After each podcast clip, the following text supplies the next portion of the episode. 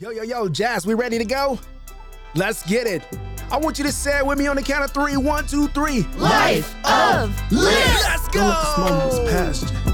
Grab you a pen and a pad. Life is moving too fast. Slow down, live you a life of list. Don't let this moment was past you. Grab you a pen and a pad. Life is moving too fast. Slow down, live you a life of list. Yo, yo, yo, what's up? What's up? Another episode. Thank you so much for another episode.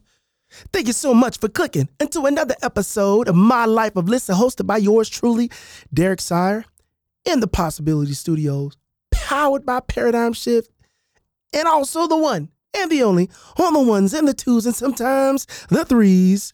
The producer, DJ Jazz.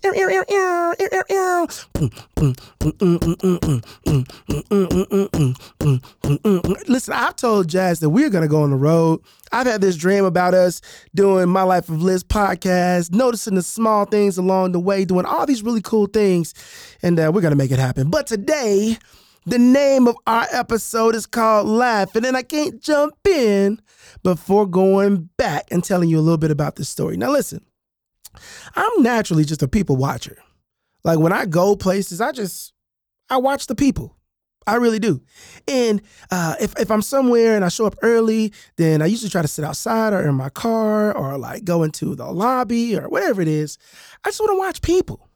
I want to watch the way they dress and the way they hold hands and the way they uh, walk and the way they sip their coffee or scroll on their phones or type on their laptops. Like I just, I get so much information, not only about humanity and not only about my community in Oklahoma, my city, but about the individual. Like you can learn a lot by just sitting and watching people. And oftentimes when I do, I laugh. I just, I just, I just laugh. Like sometimes when I, I, I watch my kids, it just they're just in the kitchen and they're dancing and they're eating. And sometimes I watch my wife when she's watching an episode and she's like hunched over and she's like grabbing a pillow and her hand is over her mouth and she's like totally dialed in. Like I just, I just love watching people. But here we go. I got to jump into the episode because I got this really cool story. So we, I'm at this um this uh the soccer tournament and uh, everybody's trying to get out of the, the parking lot. And I just happened to look over. We're in Oklahoma City. I just happened to look over and I see this guy running across the field to a car. And uh, everybody's honking and everybody's like, get out of the way. And, you know, they're giving the fist out of the window. And it just happens to be this this local pastor. Well, I say local. He's he's pretty big pastor. Actually, he's probably everybody in the world um, knows him if you're familiar with church. Us, it's actually Craig Groeschel. And Craig Groeschel is running across this field. And he, he, before he gets in his car, he looks at the traffic and he smiles and just kind of laughs before he gets in. And I'm thinking, there's nothing funny about this traffic. Absolutely nothing that is entertaining about this traffic. But he, he laughs, kind of giggles, gets in his car, throws his hand out the, the window, he waves, somebody lets him in, and eventually we all get out. And in that single moment, in that single moment, he has changed the way I leave soccer games forever. Forever. That was years ago. And I still leave soccer tournaments, soccer games, crowded parking lots with just this ease of like, there's no point of me getting upset. There's abs- there's nothing I can do. I don't have a big monster truck where I can just like crawl over everybody's car. You know, I don't have a flying car where I can just like hover and and go over people like Back to the Future. Like there's nothing I can do. And I've taken that moment and I've tried to transfer it, translate it uh, to other areas of my life. And humor, I I found I've used as a way to cope my entire life.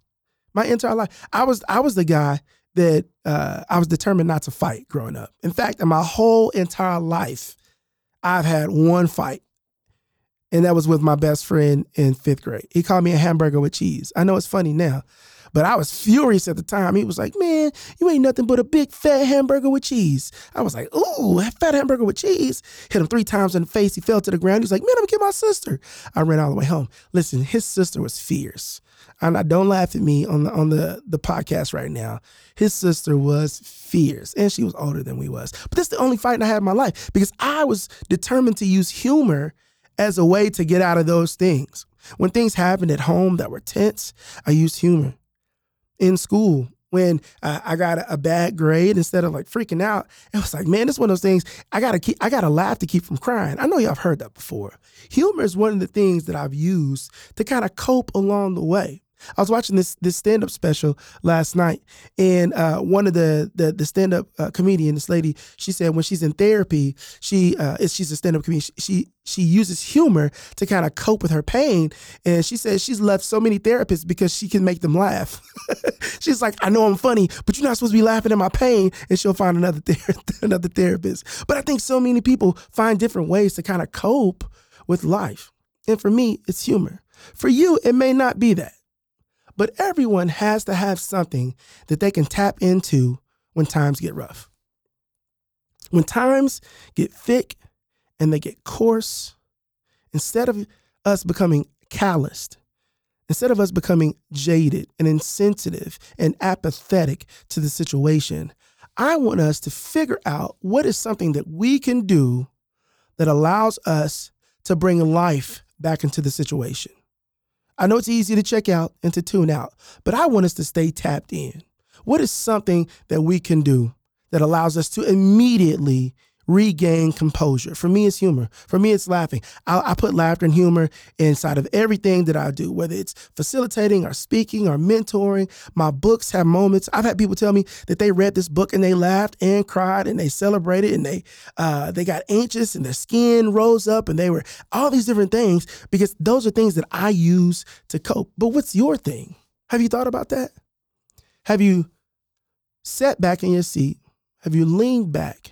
And considered the ways that you use to cope with tough situations.